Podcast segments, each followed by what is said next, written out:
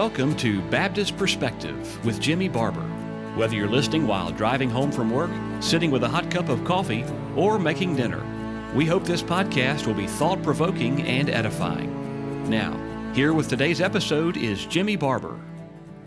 In the previous podcast regarding the fall and depravity of man, we saw that when God made man, he put him in the Garden of Eden to dress and keep it, and that he could eat of everything in the garden with the exception of one tree, the tree of the knowledge of good and evil. Furthermore, Adam was told that if he ate of that tree, he would die. Literally, we are told that it says in dying, thou shalt die. In other words, he not only would die spiritually, but that he would begin to die naturally, which concluded 930 years later. The scriptures affirm in several places that death, spiritual death, passed on all mankind as the results of the sin of Adam. Romans 5:12 declares, Wherefore, as by one man sin entered into the world, and death by sin, and so death passed upon all men, for that all have sinned. Notice, death passed upon all men. Earlier in the epistle of Romans, Paul proved that both Jews and Gentiles are under sin, and that all the world is guilty before God. Romans 3 verses 9 through 19 gives a good description of the natural man in his deadness in sin.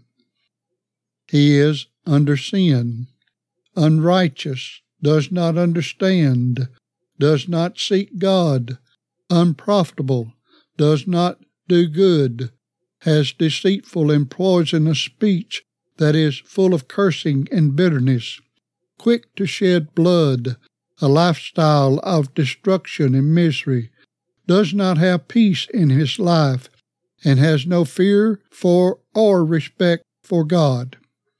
In addition, Ephesians 2 1 tells us that before regeneration, man is dead in trespasses and sins. 1 Corinthians 2:14 speaks to the natural state of man as follows: but the natural man receiveth not the things of the Spirit of God, for they are foolishness unto him. Neither can he know them, because they are spiritually discerned. It is amazing that many teach and preach to sinners that they will be saved if they will only believe. However, the Scriptures teach that the natural man does not receive the things of God. He not only cannot receive the things of God, but they are foolishness to him. Furthermore, the text tells us that the things of God are foolishness to him, and he cannot receive them, but that he also cannot know them. It is misleading for a minister to teach his congregation that if a person will simply believe, he will be justified and saved. It is true that the believer will be saved, but it is misleading and confusing to preach that if you will believe, you will be saved, without further instructing that it is essential for the Lord to first open the heart of the sinner before he can believe.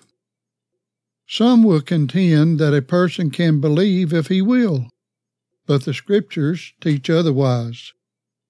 Jesus said, No man can come to me except the Father which hath sent me draw him, and I will raise him up at the last day. John 6:44. Notice the language. No man can come to Christ except first the Father draws him. Even 1 Corinthians 2:14 as previously quoted affirmed that the natural man neither can know the things of God. Therefore, the natural man is unable to come to Christ or believe on him. Why? Because he is dead in trespasses and sins.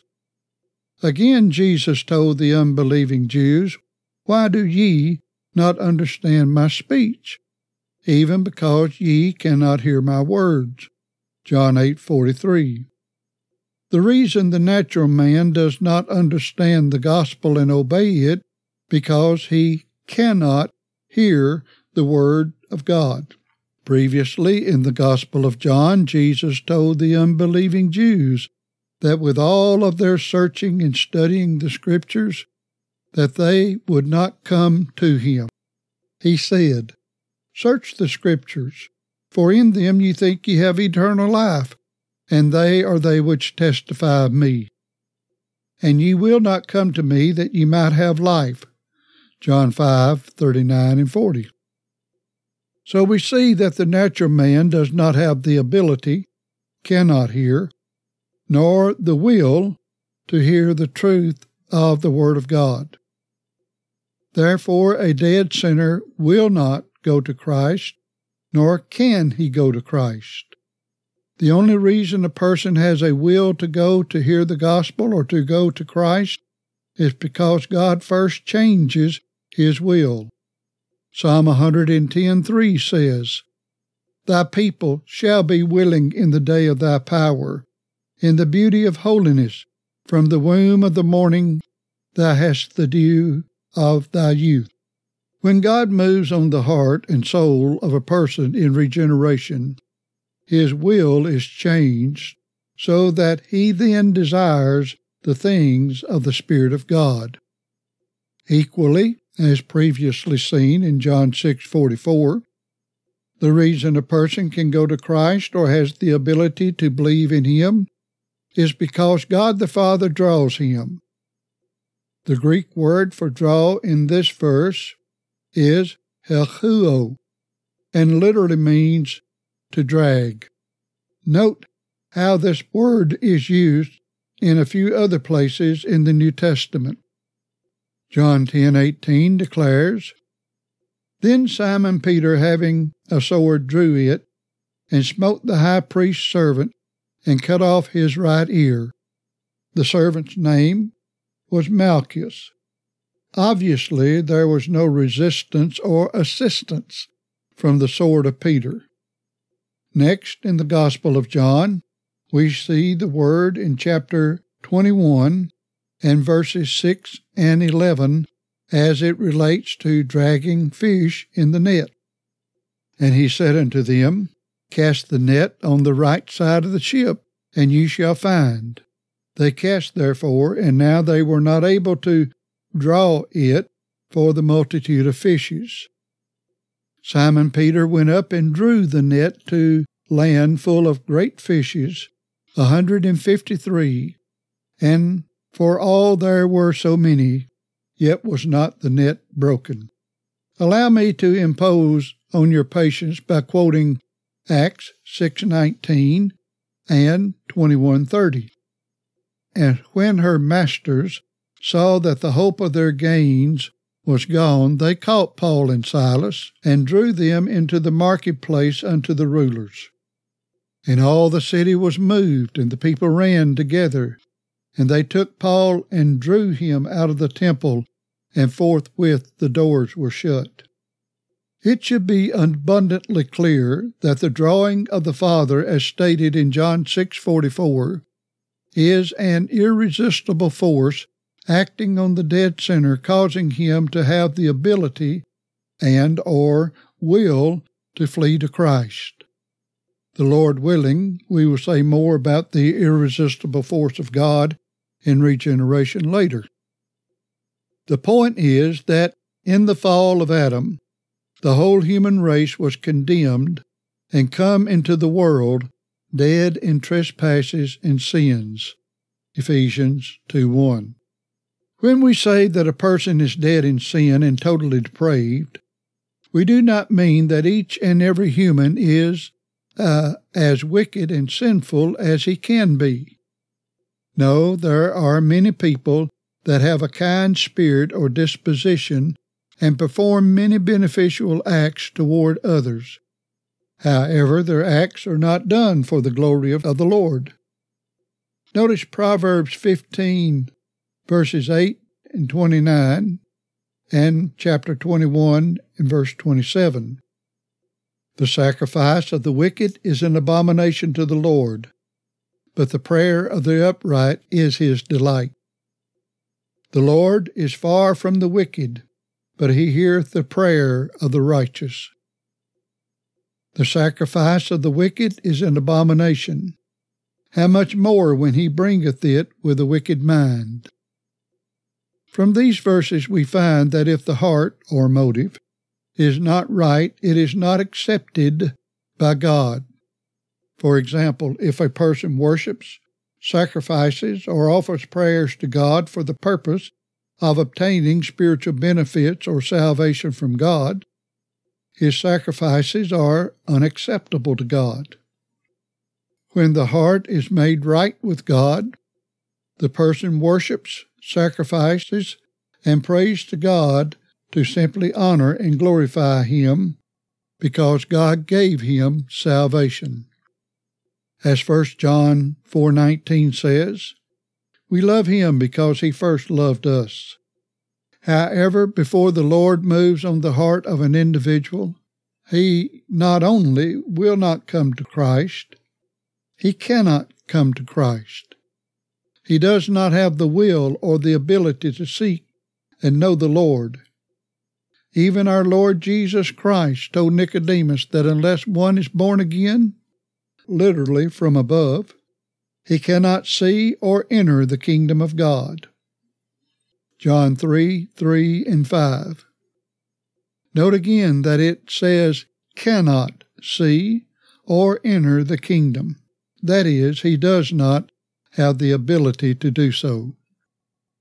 The Scriptures further teach that the man who is dead in trespasses and sins is unable to do anything toward his salvation. But they also teach that all of his actions are unacceptable to God.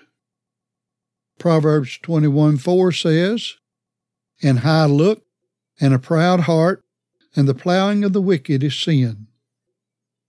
While plowing, and providing for his family is beneficial for the health and livelihood, his labors are not done for the glory of God, but for his personal gain. Many people are involved in many religious activities in charitable organizations, and from all outward appearance it appears that many good deeds and works are being performed. Nevertheless, unless their actions are tempered by the heart prepared by the Lord in regeneration, they are merely treasuring up wrath against the day of wrath. See Romans 2 5. This is the condemnation Paul wrote regarding the religious Jews and their being ignorant of God's righteousness and going about to establish their own righteousness. See Romans 10:3. Though the Lord regenerates and changes the will of man in his people, they still retain this fallen nature so that there is a continual warfare and struggle within them. Paul writes of this struggle in the seventh chapter of Romans. While we do not have time to quote all the verses and comment on them, I will quote verses 15 through 23 to show this struggle. For that which I do I allow not. For what I would, that I do not. But what I hate, that I do. If then I do that which I would not, I consent unto the law that it is good. Now then, it is no more I that do it, but sin that dwelleth in me. For I know that in me, that is, in my flesh, dwelleth no good thing. For to will is present with me, but how to perform that which is good I find not. For the good that I would I do not, but the evil which I would not that I do. Now if I do that I would not, it is no more I that do it, but sin that dwelleth in me. I find then a law, that when I would do good, evil is present with me. For I delight in the law of God after the inward man, but I see another law in my members, warring against the law of my mind and bringing me into captivity to the law of sin which is in my members. Paul also spoke of this warfare in Galatians 5:17. For the flesh lusteth against the Spirit, and the Spirit against the flesh. And these are contrary the one to the other, so that ye cannot do the things that ye would. While the conflict rages with the child of grace due to his sinful nature, it is encouraging that the battle goes both ways. Though our sinful nature does prevent us from living as holily and godly as we desire, thankfully the Spirit equally wars against the flesh so that we, as regenerated children, do not go into the depth of sin that we would otherwise. Of 1 John 4 4 says, Ye are of God, little children, and have overcome them, because greater is he that is in you than he that is in the world.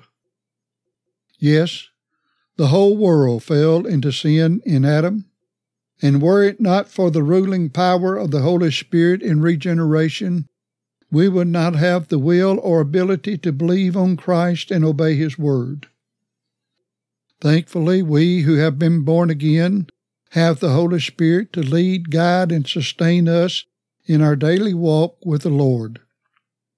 As the prophet Jonah declared, Salvation is of the Lord. Jonah 2 9. Our time is up for today.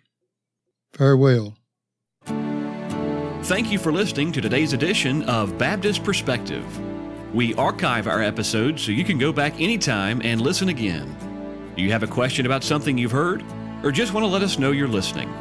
Visit us at baptistperspective.wordpress.com. That's baptistperspective.wordpress.com. Thanks again for listening.